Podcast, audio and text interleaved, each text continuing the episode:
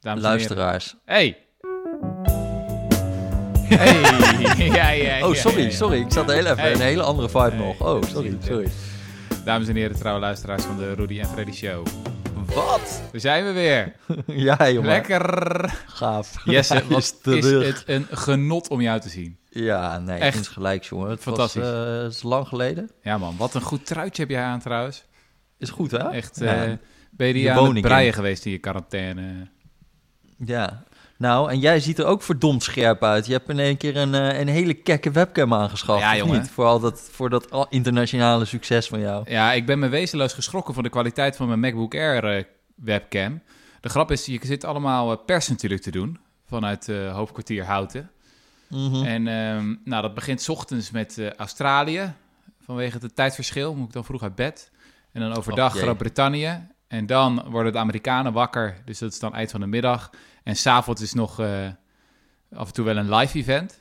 Ik heb mezelf 24 echt, uurs economie houten gewoon. ik heb Wat mezelf echt helemaal suf geluld.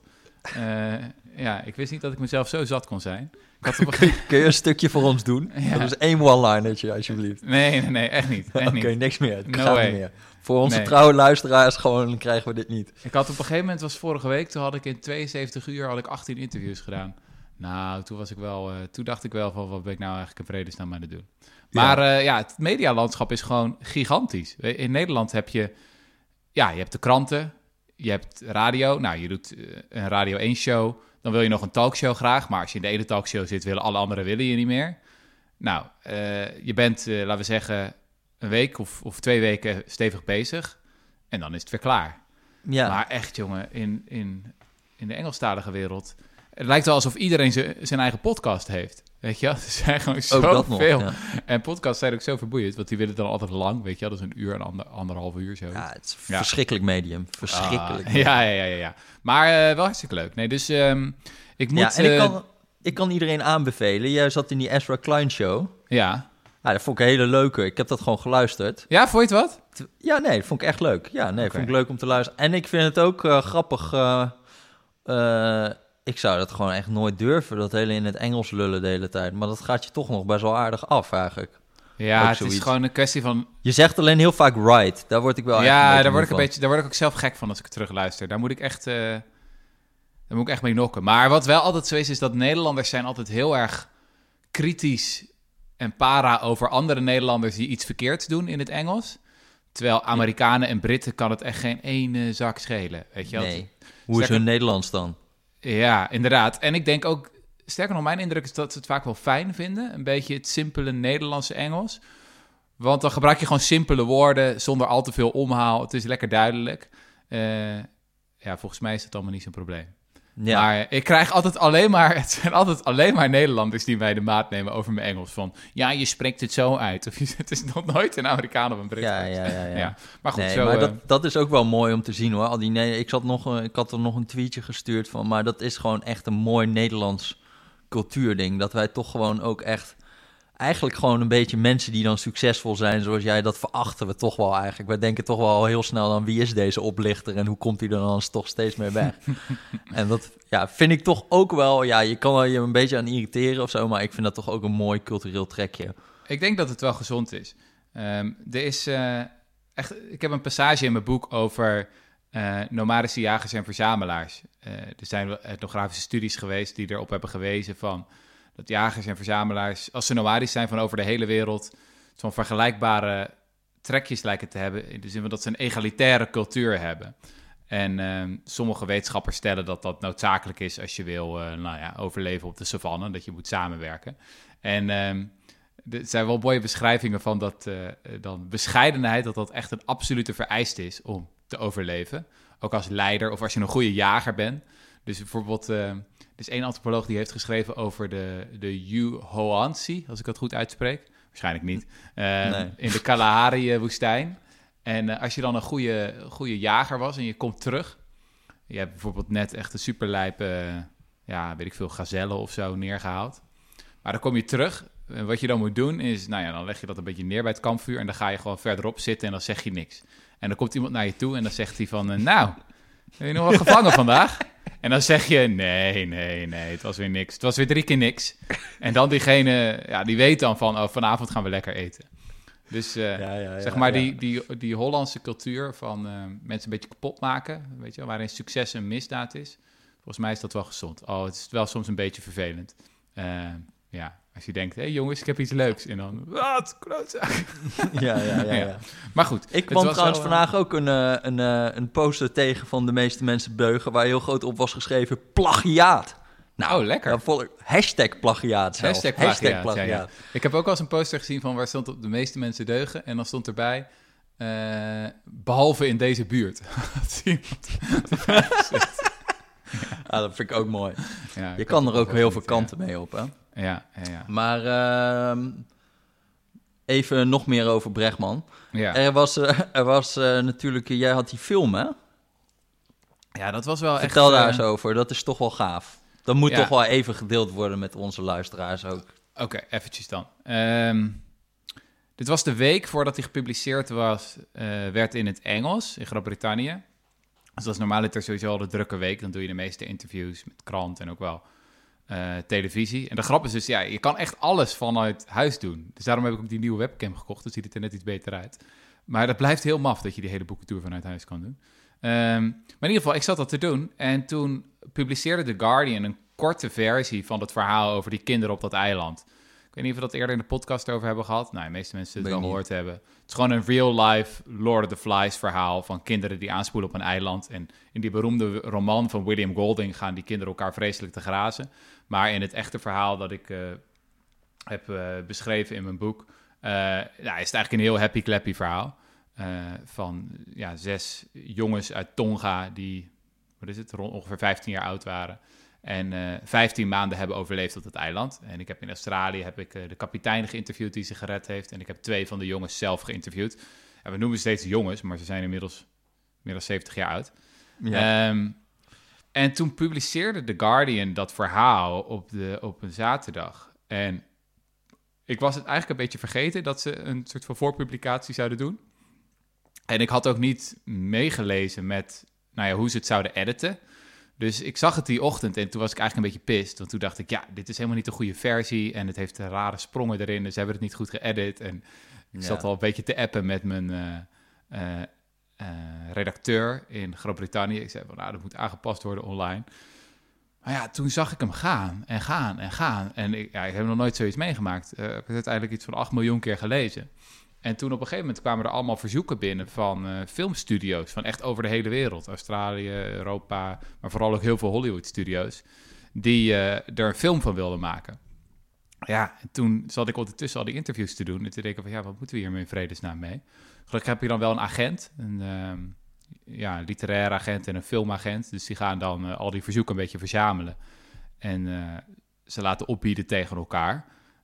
en en kijken wie de beste pitch heeft. Maar ik had tegelijkertijd zoiets van, ja, wie gaat dit beslissen dan? En van wie is dit verhaal überhaupt? Weet je wel? Uh, Goed, ik heb uh, er aardig wat tijd in gestoken. Ik heb die research gedaan. Uh, het is aanzienlijk bekender geworden dat ik het heb opgeschreven. Maar ja, lokaal wordt het verhaal al langer verteld. En op zich had Peter Warner, die kapitein, heeft een autobiografie geschreven, uitgegeven in eigen beheer. Nou, niet dat dat zo'n hit is geworden. Maar goed, het, voelde, het is een beetje raar omdat ik dan ineens ga beslissen van welke grote filmstudio hiermee aan de haal gaat. Mhm. Maar het blijkt dus dat het juridisch gezien eigenlijk wel min of meer zo zat. Uh, oh ja. Omdat dan... Ja, ze willen dan, ze wilden dan echt de rechten van dat verhaal in The Guardian kopen. Uh, en uh, uh, daarnaast kopen ze dan nog, willen ze dan uiteindelijk nog de zogenoemde life rights. Ja, dit is allemaal een totaal nieuwe wereld voor mij. Dan heb, koop je zeg maar het recht van de mensen die nog leven om hun verhaal te vertellen. Dat zij meewerken, zeg maar. Ah, ja. Um, maar waar ik heel blij mee ben, wat, wat toen gelukt is, is om de hele club bij elkaar te brengen. Ik had op dat moment, weet je wel, toen dit allemaal viral ging, had ik alleen contact met Peter Warner en, en, en dus twee van die jongens, Mano en Sioni.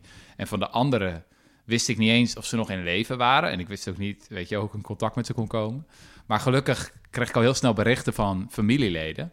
Uh, die ook hadden gezien van, wow, dit hele verhaal van mijn vader of mijn grootvader gaat helemaal viral. Mm en zij werden soms ook al benaderd door journalisten en filmstudio's.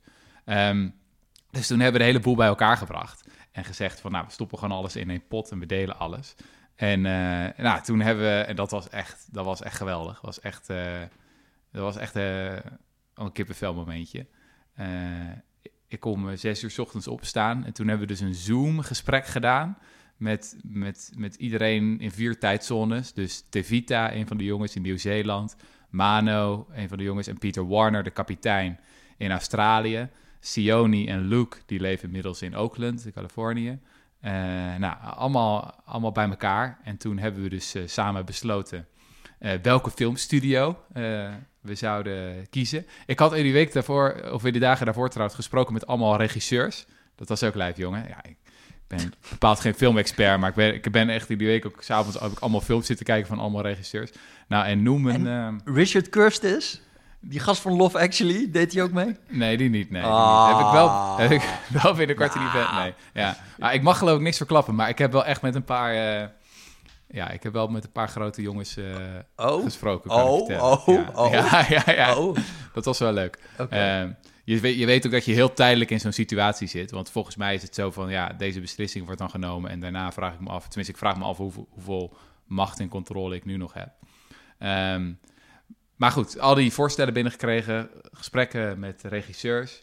Ehm, en toen dat allemaal voorgelegd aan de hele club. En toen hebben we met z'n allen gestemd tijdens die eh, Zoom-call met z'n allen. En eh, dat begon met Peter Warner, de kapitein van 90 jaar oud, die het woord nam en zei dat wij een van de belangrijkste beslissingen van ons leven zouden nemen. Met grote gevolgen voor onszelf en voor het koninkrijk Tonga. Weet je, Tonga, dat is ook dat is best wel lijf. Dat is gewoon een koninkrijkje nog. Het is nog niet eens een democratie. Eh, maar dat is een koninkrijkje in de Stille Oceaan. En die heeft 100.000 inwoners of zo. Oh ja? De hoofdstad, Nuku'alofa, heeft 25.000. Dat is de helft van Houten. Dus weet je, moet je je voorstellen dat ze een Hollywood-film over Houten gaan maken. Nou, ik denk wel dat onze lokale krantje, het groentje, eh dan er wel Het vol mee zou staan. Weet je wel? Dus dit is best, eh, het zal best een impact hebben. Ja. Maar goed, dus Pieter eh, doordrong ons van ehm, het belang van de beslissing die we zouden nemen. En toen zeiden we, ja, we, gaan, we denken er goed over na. Nou, we waren het wel heel snel eens dat New Regency, dat zijn de makers van eh 12 Years a Slave en The Revenant en Bohemian Rhapsody. Nou, die hadden gewoon echt het beste aanbod. En die hadden gewoon een heel goede pitch ook, waarin ze heel duidelijke beloften deden van... Weet je wel, we, we gaan het cultureel authentiek doen. We gaan het zoveel mogelijk ter plaatse filmen. Zoveel mogelijk met lokale filmmakers, et cetera. Die hadden gewoon het beste verhaal. Hm. Dus eigenlijk iedereen was het daarover eens. En toen eh, sloot Sioni, de oudste van de vier nog overlevenden, die sloot af met gebed in, eh, in het Tongaans. En eh, ja, dat was ook wel een momentje hoor. Hij is dus Ja? dominee geworden, want hij was op het eiland zelf. Eh, toen heeft hij beloofd aan, eh, aan God dat hij zijn leven lang in dienst zou stellen van eh, de heren als hij het zou overleven. En nou, dat heeft hij gedaan. Dus hij is nog steeds dominee van de, in de van de Church of Tonga. Hij is ook een beetje zo'n dominee-type, weet je. Altijd echt, Oké. eh, ja. Je En, gelooft ehm, het wel. Ja, ik geloofde het wel. Ja, je, je- je- het was, dat was echt mooi. Nou, en toen was het voorbij. Oké. Dus nou komt er een, eh nou komt er film? een film. Ja. Nee, ik Wat was wel echt heel blij toen, het, eh, toen dat rond was en geregeld. Want ik, echt toen het allemaal op gang kwam, dacht ik echt zo van... "Pff, Wat moet ik hiermee, weet je wel? ja, Het ja, is ja. niet ja. echt iets wat je elke dag meemaakt, dat ineens... eh, Maar ik ben vooral ook heel blij dat... Zij zijn ook zij zijn erg blij. Mano, die verklaart het... die had een boodschap zelf ook gekregen van God. Dat hij een paar maanden geleden... dat hij meer moest praten over het verhaal van wat er was gebeurd over het eiland. En zo verklaart hij alle media-aandacht. Zo. Eh, Mensen zijn wel veel aan het communiceren met God daar. Of... ja, en eh, Sioni zegt dat hij hier zijn hele leven lang op had gehoopt.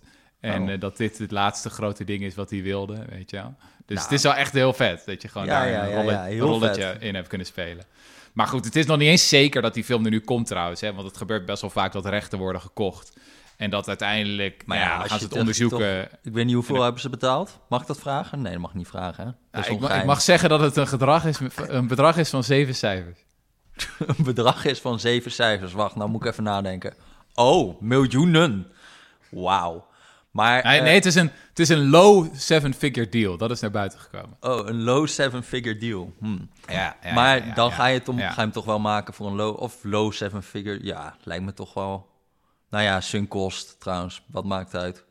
Ja, nou ja, je weet hoe die wereld kan werken dan als er dan een of andere overname is en er is een nieuwe CEO en die denkt het is toch anders of de tijdgeest kantelt iets of nou ja, je weet het niet. Of ze gaan het onderzoeken en ze komen gewoon achter dat het te ingewikkeld is of ze kunnen niet de juiste acteurs vinden.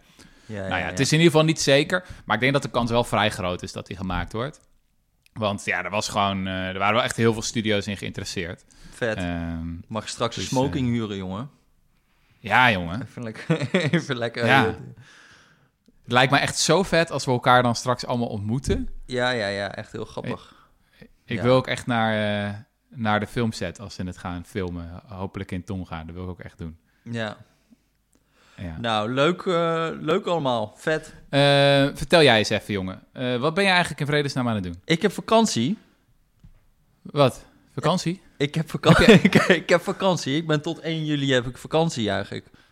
Oh, je had weer een gigantisch vakantiestuw meer waarschijnlijk. Ja, een vakantiestuur Ja. meer. En ik zat te kijken. Ik heb hierna nog steeds echt tering veel dagen. De rest van het jaar. Ook Ja. nog een keer, eh, nog acht weken of zo. Dus Dat is misschien wel leuk voor de luisteraar om te weten. Dit gebeurt af en toe met Jesse. Dat dan eh, het HR-departement van de correspondent contact opneemt. En die zeggen dan van ja, Jesse, je moet nu of twee maanden eruit. Of we gaan al je vakantiedagen schrappen. Ja. En dan gaat Jesse er altijd twee maanden uit. En als je hem dan belt en een beetje vraagt of weet je wat je aan het doen bent, dan blijkt eigenlijk dat hij precies hetzelfde aan het doen is als dat hij aan het werk is. Nou ja, nu, eh, het is ook, nu, lukt het wel nu een kan beetje. ik ook niks. Het is toch gewoon, die hele corona is niet heel erg eh, vakantie. eh, ja, ik kan wel naar Duitsland of zo. Maar goed, Nee, nee. het is allemaal niet top. Maar ja, ik ben, ja, wel, ik, ben, ik, ben, ik ben het wel rustig aan aan het doen. Beetje een laag pitje. Maar ik heb wel weer een paar lekkere, lekkere rapportjes gelezen hoor. Ja? Ja, zeker. Nou, bouwstenen voor een nieuw belastingstelsel. Oh, dat Oh, klinkt oh. heel erg Ja, we hebben het Dat natuurlijk al echt- over kansrijk belastingbeleid gehad. Nou ja, Oh, dit is een andere weer. Ja, deze, deze was nog mooier, Rutger. Dit Ja? waren twaalf, twaalf rapporten. Niet van eh, die kansrijk belastingbeleid was van het CPB. Ja. Dit was van, eh, alle, weer van alle am- ambtenaren bij het ministerie van Financiën. Mhm. En eh, ik was eigenlijk op de eerste dag van mijn vakantie... toen ging ik naar de presentatie van die rapporten. Nou, ja, dat, dat was ook heel bizar hoor. Dat is gewoon, daar nemen ze het nogal serieus met die anderhalve meter. En begrijpelijk ook. Mhm. Maar je Mhm. kwam daar in een soort vergaderzaal met een gigantische ruimte ertussen. Dus echt een soort Ja. alsof je in een examen, eh, examenzaal zit, hè? Alsof je Ja. CITO-toets gaat doen. En dan helemaal donker gemaakt. En Mhm. iedereen die vond dat niet grappig. Ik vond het echt, het zag er zo grappig uit. Ik dacht echt, dit is, dit is echt een soort van David Lynch film. Ik dacht, nu gaat een dwerg de presentatie doen of zo. Maar Ja. iedereen zat daar gewoon zo bloedserieus. Maar ik kom ook nooit bij die, bij die persconferenties en zo. Dus ik vond Ja. het sowieso een beetje een eh, curieus sfeertje. Maar was eh, leuk, was interessant. En eh, ja, wat, het, er stonden ook gewoon allemaal dingen in die rapporten die ik eigenlijk gewoon zelf nog helemaal niet zo goed wist. Maar ehm, wat dus bijvoorbeeld heel grappig is. Ze hadden één rapport, is heel interessant. Dat gaat over vereenvoudiging van het belastingstelsel. Dus iedereen wil het Mhm. altijd eenvoudiger. Maar dat lukt eigenlijk niet zo heel erg goed. Nee. En zij gaan daar een beetje dan op in van, ja, wat zijn daar een beetje de oorzaken van? Waarom wordt het nou altijd heel erg ingewikkeld? Ja. En een van de dingen die gewoon heel erg eh, een, eh, een soort van fiscale filosofie was, eh, tientallen jaren lang, dat is, heet dan met een chic woord, fiscaal instrumentalisme. En dat betekent eigenlijk dat je elke keer via belastingen allerlei dingen probeert te bevorderen. Dus bijvoorbeeld, we vinden dat we vinden circuswagens vinden we leuk, dus die krijgen dan een verlaagd tarief in de motorrijtuigenbelasting, weet ik veel. En eh, journalistiek vinden we heel belangrijk, dus die krijgen een verlaagd tarief in de BTW. En Ja. eh, we vinden monumenten heel belangrijk, dus die krijgen dan weer een aftrek en bla bla bla. Ja. En- Woningbezit bevorderen. Ja, precies. Ja, hypotheekrente aftrek. Ja, het is eigenlijk een soort van de, de heerlijke, hoe zeg je dat? De, de knoppen waar beleidsmakers aan kunnen zitten. Het, eer- het is het eerste waar ze aan denken. Van, we gaan even wat leuke dingen doen voor de mensen. Nou, we hebben het geld zelf niet, maar we kunnen wel een belastingkortingje doen. Ja, en, en maar de, wat, wat er heel interessant is, wat zij gaven aan, dat komt dus ook voor een heel groot gedeelte, omdat er dus een heel groot verschil is tussen. Kijk, je zou ook kunnen zeggen, we vinden circuswagens belangrijk, dus we geven een circuswagensubsidie. Dus je doet het Mhm. aan de uitgavenkant van de overheid. Maar Ja. daar is er heel veel wetgeving over. Dan moet je veel meer verantwoorden. Moet je laten zien dat het werkt. Er is veel meer, veel strenger beleid over het uitgeven van geld Ah, dan over dan over het niet krijgen van geld. Precies. en dat is eigenlijk wel heel erg interessant. Want, want zij, laten, la- zij laten dan in dat rapport zien van hoe slecht dat eigenlijk allemaal is onderbouwd. Van, eh, je hebt dus, ze hebben op een gegeven moment, volgens mij gingen ze naar iets van, het waren iets van 100, 100 van die fiscale regelingen kijken. Mhm. Eh, al die kleine aftrekpostjes voor dit en dat. En toen gingen ze kijken van, ja, ligt daar nu eigenlijk een evaluatie die laat zien dat dat ook effectief is? Dus je Mhm. wil circuswagens bevorderen, lukt dat ook? Mhm. En van de, van de iets van 100 was er maar bij acht van die dingen een evaluatie die liet zien van, ja, het bereikt ook zijn doel. Hm. Een heleboel dingen werden gewoon negatief geëvalueerd, maar ook een heleboel werden überhaupt niet geëvalueerd. En, eh, en, en ze merkten daarbij ook op, het maakt eigenlijk ook niet uit of er een negatieve evaluatie ligt of geen evaluatie, want het gaat toch niet meer weg. Nee, nee, want dan, als het eenmaal er is, dan, ja, dan zou je ook een sterke lobby hebben van eh, dat mensen gaan trippen als het weggaat. Ja, nou ja, we, we, we- een, eentje die bijvoorbeeld echt eigenlijk totaal van de pot gerukt is dat dat bestaat, vind ik dan. Dat is de giftenaftrek. Dus als jij eh, eh, een, eh, een zogenaamde ANBI hebt, ik weet niet eens waarvoor dat staat, Algemeen Nut Beogende Instelling. Hé, hey, ik wist het toch. En, Lekker en dan, dat is, dat is een soort van, nou ja, eigenlijk een soort van goed doel. Mhm. Dan mag je dat, die gift die je geeft aan een ambi, die mag je aftrekken van, je, van je inkomstenbelasting. Mhm. En mocht je nou een culturele ambi zijn, dan wordt het nog leuker, want dan mag je het voor 125% aftrekken van de inkomstenbelasting. Huh? Ja, dat is echt, dat is echt. Maar ga even na wat dat betekent. Dus stel dat jij heel rijk bent, dan zit je in het toptarief, dus 52,5%, of misschien is het nu nog wat hoger, dat weet ik eigenlijk niet meer. Ja. Dus eigenlijk, als je dan een euro schenkt, dan betaalt de Belastingdienst betaalt 52,50 cent van die schenk, schenking. Ja. Snap je? Dus eigenlijk meer dan, Ja. de, meer dan de helft wordt gewoon betaald door, Ja. door de Belastingdienst. Ja. Ehm, en, en bij zo'n culturele ambi wordt dat dus nog meer. Dus dan, Ja. dus dan ga, je, ga je richting de 66 cent of zo. Die gewoon, van Ja. als jij een euro geeft, gaat gewoon 66 cent betaald de belastingbetaler. Ja. ja. Nou, dan, dat is bijna niet eens meer caritatief dan, toch? Dat is gewoon... eh, en eh, ehm, eh, die, die regeling, die, daar ligt dus wel een evaluatie van. En die is toen gezegd van, ja, dit kost klauwen met geld. Het is niet efficiënt. Het wordt veel foutief gebruikt. Het is ook dus heel moeilijk te controleren of die ambies eigenlijk allemaal wel helemaal goede, goede doelen zijn. Of dat dat er een Ja, beetje... ik denk dat ik nu ook een culturele ambi ga beginnen, yes. Nou, Gewoon de ambi voor de Rudy en Freddy cultuur die eh, gewaarborgd moet worden. precies, precies. Zoals en dan, Rudy en Freddy met elkaar omgaan, hoe zij praten, dat is belangrijk erfgoed. En eh, ik denk dat ik daar wel... eh, Ja, en dan, en dan kan je misschien een, een, een stukje in je huis verbouwen. En dan noem je dat de Rudy en Freddy suite. En dan mogen daar gewoon allerlei culturele mensen mogen daar dat residentie dat ga houden. doen, ja. Daar zat ik ook over na te En, denken. ja. Ja, ja, ja, ja. even kijken wat- en mijn eigen Rudy en Freddy eh, bierlijn die opgezet moet worden. Even wat kunst kopen, gewoon eh, ja. namens Rudy en Gebeurt, ge- nee, maar gebeurt dit? Denk, nou, zijn er iedereen en zijn moeder heeft nu wel een ambi, ja. Als je een beetje rijk bent, heb je een ambi. Dat is wel echt het, het wemelt Ja? van de ambies. En er is ook een keer zo'n artikel in NRC over hoe moeilijk dat allemaal te handhaven is. Want dit zijn natuurlijk ook van die regelingen. Kijk, als je zulke soort, als je zulke vo- voordelige belastingregelingen hebt, ja, dat, dat is gewoon, dan krijg je eigenlijk de fiscale zwaartekracht die er gewoon voor zorgt dat iedereen probeert daar gebruik van te maken. Iedereen probeert in dat gunstige regime te komen. En dan gaat er, Ja. gaat er ook gewoon heel veel moeite in zitten, omdat het zo gunstig is, eh, om dat allemaal tegen te houden. Om te zorgen dat mensen er wel op een juiste manier gebruik van maken. En dat is bijna niet te handhaven. Nee. Nou ja, dit vond ik, eh, vond ik eh, allemaal super interessant in dit rapport. Maar nou, eh, Maar je was daar dus in die eh, bijzondere ruimte. ja. En dan kunnen journalisten kunnen gewoon vragen stellen of zo. ja, dat was een eh, soort van achtergrondsessie. Dus nu zeg ik dit wel. Nu weet ik eigenlijk helemaal niet of ik mag zeggen dat ik daar ben geweest. Dit gaat dus eigenlijk misschien al helemaal fout, eh, Rutger. Nou, ik denk dat dat wel kan. Ik mag niet zeggen wat er is dat- gezegd. Ik mag alleen zeggen dat het, dat het eruit zag als een David Lynch film, denk ik. Ja, we vragen de luisteraars gewoon om niks te verklappen. Nee. Ehm, Nee, het was gewoon nou, eigenlijk dat, dat... dat rapport was dus verder wel genieten. Wat? dat rapport was dus verder genieten. Ja, nee, het zijn er twaalf en ze gaan gewoon elke keer een uh, stuk. Ze doen uh, natuurlijk alle boxen afwerken, 1, 2, 3. En dan krijg je nog uh, over vergroening van het belastingstelsel. Nou, het is, het is heel erg groot, dat hele rapport. Ja. En ik geef, geef nu een klein stukje van. Want ik heb goed nieuws voor de luisteraars. Oh. Ja, ik, ik uh, heb uh, zelfs weten ervoor te zorgen dat wij binnenkort hier in de podcast een heuse ambtenaar gaan hebben. Die, oh, een echte. een echte. Die komt ons wat vertellen over al deze rapporten. En dan kunnen we gewoon misschien wel, ik denk een uur à twee uur, gewoon praten over belastingen. En dat over, over mooi. alles dat is waar iemand heen- uit de deep state eigenlijk. Eigenlijk, eigenlijk gaan we gewoon een, een, een echt gesprek met iemand uit de deep state voeren, ja. Ja. Want dat is natuurlijk wel echt interessant aan die rapporten. We hebben het al eerder over gehad dat Nederland niet zo'n sterke denktankcultuur heeft. En de wetenschappelijke bureaus zijn ook niet zo heel belangrijk van de politieke partijen. Mhm. Het zijn toch relatief marginale, of in ieder geval matig gefinancierde instituten.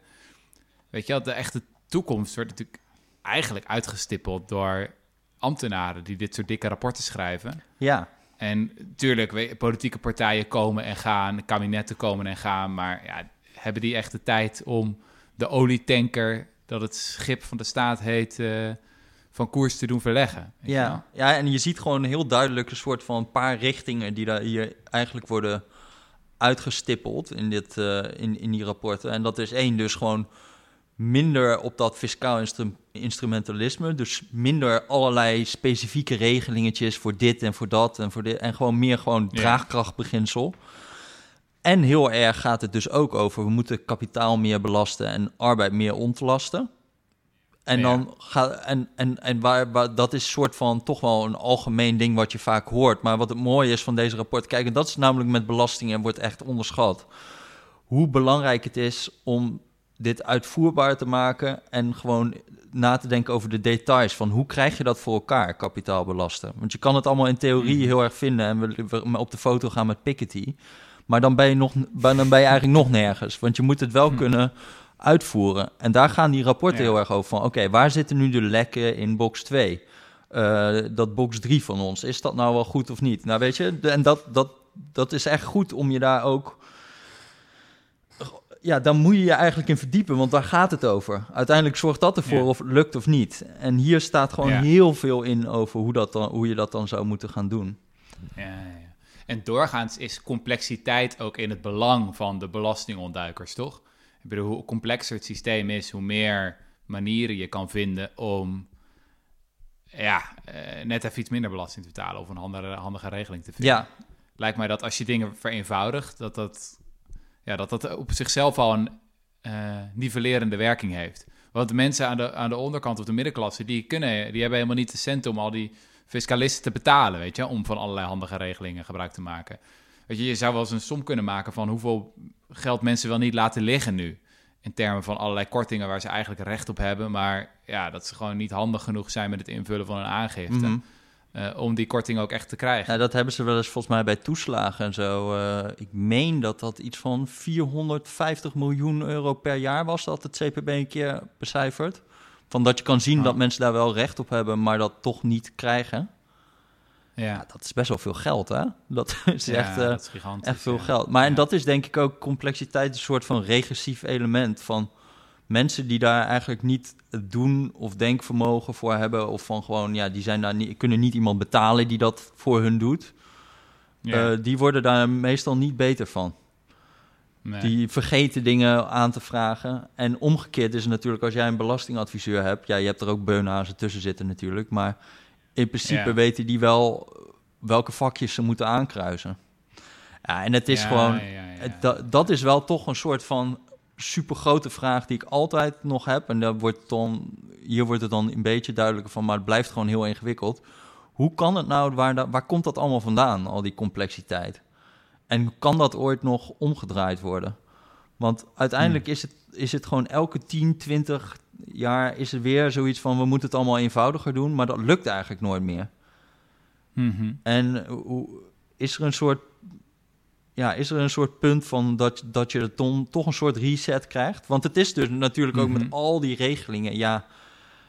Bijvoorbeeld als je tegen ons zou zeggen van... we gaan dat lage btw-tarief voor de journalistiek... dat gaan we nu gewoon recht trekken naar 21%.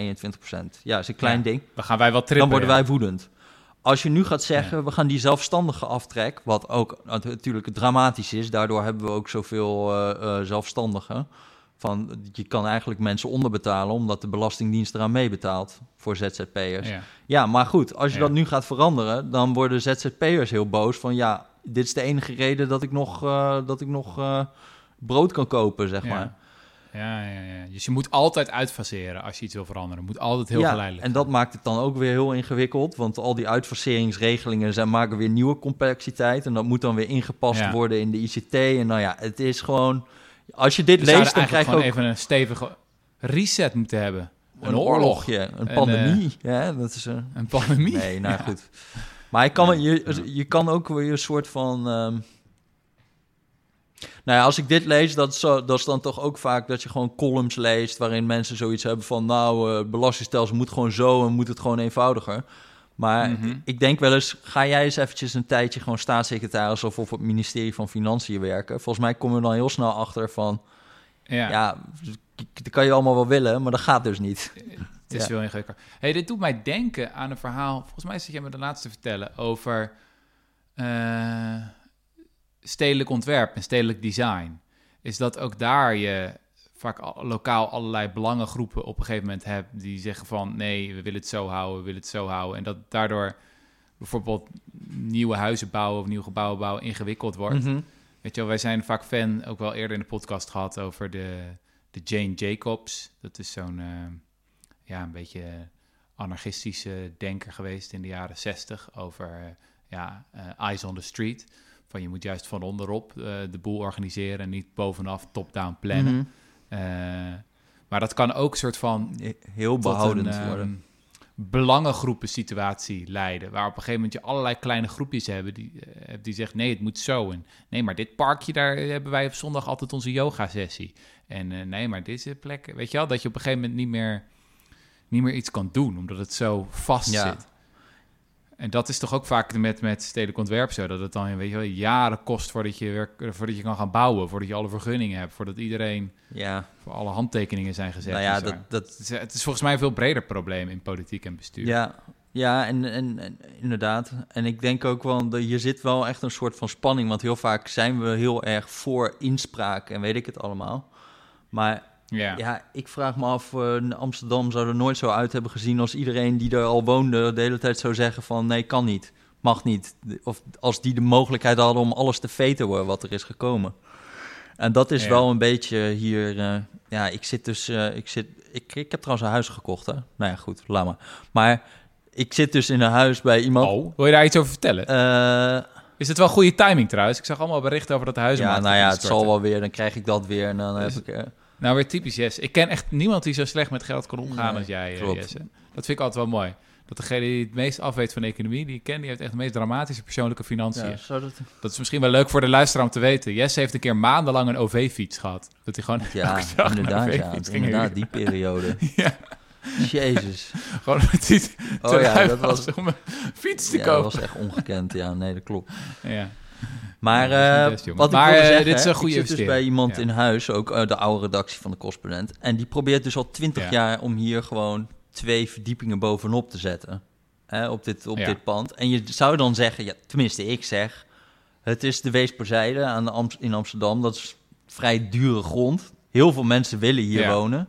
Als jij daar meer vierkante meters op zet, waardoor hier meer mensen kunnen wonen, dan is dat in principe vrij positief. Maar daar is, komt een partij regels en gedoe en, en, en, ellende bij kijken. Van dingen zoals. Ehm, eh, we hebben hier gewoon een soort van patio zitten. En dat mag je dan niet, dat mhm. mag je dan niet dichtbouwen omdat dat de bestemming tuin heeft. Terwijl ja, niemand kan dat mhm. überhaupt zien, die hele, dat hele ding. Mhm. Er zijn zoveel van die regels ook van het plafond moet zo hoog zijn, waardoor je weer het aantal vierkante meters wordt beperkt, want die moeten hoog zijn, want dat vinden wij mooi. En ik denk dan bij heel veel van die dingen, in de bouw vinden we het zo normaal of in de, om, om al die dingen gewoon dicht te regelen. Uh, waarbij je je mhm. afvraagt van ja, maar kijk, ik snap dat je brandveiligheid en hygiëne en weet ik het allemaal, dat je dat moet reguleren. Maar van heel veel dingen kunnen mhm. mensen gewoon zelf zien, vind ik dat mooi of vind ik dat lelijk. En dan betalen ze daar een bepaalde prijs voor. Dat hoef jij verder mhm. niet helemaal dicht te regelen. Zoals dingen zoals van hoeveel parkeerplekken moet je aanleggen voor een woning? Nou, als jij veel parkeerplekken moet aanleggen bij een woning, dan kan je dus minder bouwen. Want dan zijn er minder vierkante Ja. meters beschikbaar voor de rest van de woning. Maar dus Ja. dat, dat wordt dan verplicht door de overheid soms, om gewoon te zeggen, je moet daar parkeerplekken. Maar misschien wil iemand er helemaal geen parkeerplek, of dan neemt hij wel, dan betaalt hij iets minder voor die woning, maar dan pakt hij gewoon de fiets, weet je. Dat kan je toch gewoon allemaal wat meer loslaten. En dat is gewoon, en daardoor wordt er wel heel weinig, eh, nou ja, daardoor wordt het niet makkelijker om eh, te bouwen. Nee, maar, maar, maar, maar, maar. Ingewikkeld, ingewikkeld allemaal, het is zo ingewikkeld. Ja, ja. het is zo ingewikkeld. Eh, even kijken, wat moeten we nog meer bespreken? Ik heb Jesse? eigenlijk niks meer. Ik ben gewoon met vakantie. Hè? Ik weet niet of je dat weet. Heb jij Ja, nog wat? nee, wat ben jij zo. eigenlijk aan het doen? Ben je nog, eh, ben- is er nog wat intellectuele ontwikkeling? Of ben- word je gewoon helemaal uitgemolken eigenlijk? Nou, er is niks zo afstompend als over je eigen boek praten. Dat kan ik je vertellen. Dat is echt. eh, zijn weinig dingen waar je dommer van Ja. wordt in het leven. Eh, maar het eh, komt gelukkig alweer, alweer een beetje in rustige vaarwater. Ik heb nog wel iets te Oh, promoten trouwens. Genieten? Eh, er is een nieuw boek uit, of volgens mij het literaire, literaire non-fictie debuut van Sinan Oh ja. Chankaya. Wij hebben een van onze eerste podcasts Ja. met hem gedaan. Volgens mij echt aflevering 6 of 7 of zo over racisme. En dat is natuurlijk nu extreem actueel. ehm, met eh, de protesten in Amerika en eh, nou ja, die inmiddels zijn overgeslagen Ja. naar de hele wereld. En ik vind echt dat dit boek nu in Nederland naar de hoge lijsten in, eh, of de hoge regionen van de bestsellerlijsten moet gaan. Want wat zo vaak gebeurt in het Nederlandse racisme, discriminatie, uitsluiting debat, is dat we een soort van Amerikaanse denkers Mhm. importeren. En dat is een soort van te weinig, tenminste dat is mijn indruk, mensen hebben die echt soort van dieper reflecteren op wat er specifiek is en uniek is aan de Nederlandse situatie. En ik vind dit boek, het heet Mijn Ontelbare Identiteiten, ik vond het echt Ja? fucking goed. Ik vond het echt een heel goed boek. Ja, het is echt heel goed geschreven. Het is een beetje... ehm, ik krijg een beetje het gevoel bij dat hij de Ta-Nehisi coach is van eh. Nederland. Weet je wel, dat is... eh, ja, het, is, het, het gaat gewoon... Het is een beetje eh, biografisch over ehm, ja, hoe hij is opgegroeid als kind van migranten in, in Nederland. En ja, hij maakt het soort van heel invoelbaar met een hele reeks van heel sterke verhalen en anekdotes. Ehm, ja, een soort van hoe lastig het is om te wortelen en om te bedenken van wat is mijn identiteit nou eigenlijk? Eh, weet je wel, de ene situatie is hij, eh, is hij een Turk, weet je wel. In, in Nederland is hij dat vaak. Maar in Turkije is hij de Nederlander. Eh, en het- het- hij laat zo mooi gezien, zien, vind ik, hoe gelaagd dat is. En ook hoe ambigu racisme soms kan zijn. En ook hoe je dat aan jezelf kan knagen. Dat je zelf denkt, van, wat is dit nou racistisch? Wat, wat dat nou? Ehm, ja, ik, ik ga het niet verder lopen samenvatten. Ik vond het gewoon echt een heel goed boek. Dus ik zeg, eh, luisteraars van de Rudy en. Freddy Show... Het leger der zwarte vlag... Bestorm de eens- boekenwinkels. Is niet eens bij ons uitgegeven. Ik, Wat, zijn we nu aan het doen? Nee, sorry. Sorry. Ja, ik heb ook geen aandelen, ja. Oh, maar ik heb ook nog een ander boek te promoten. Eh, Oh, dat is wel bij kijk, ons uitgegeven. Ja, daar hebben we ook al eerder een podcastaflevering mee gedaan.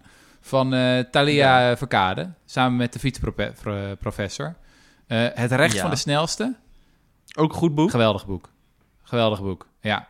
Dat is eh, sowieso, vind ik, Thalia vind ik een, een heerlijke schrijver en denker. Die, ja, dat is een heerlijk creatieve geest.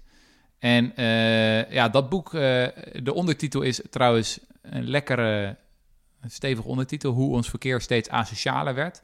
Waarom moet alles nou maar sneller en harder? En, weet je wel? en het is ook een beetje een ode aan de fiets. Eh, ja, dus dat kan ik ook zeer, zeer aanbevelen. Oké.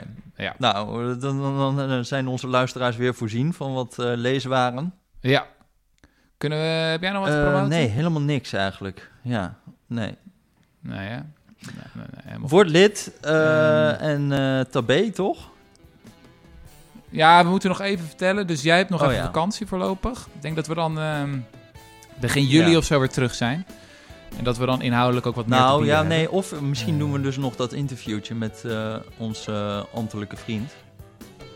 Ja, dat Oh, dat kan wel eerder al, gewoon niet aan vakantie. Ja, toch? We, zi- we zien het wel. In ieder geval, je hoeft op Eh. niks te rekenen, luisteraars. En, eh, want ik heb vakantie en Rutger is druk. Dus ja, het is niet anders is niet anders. Maar eh, ja, het was weer leuk. Het was genieten. Dank, voor je, mooie trui, Jessie. Dank jij voor je, voor je scherpe camera. Ja. Tabé.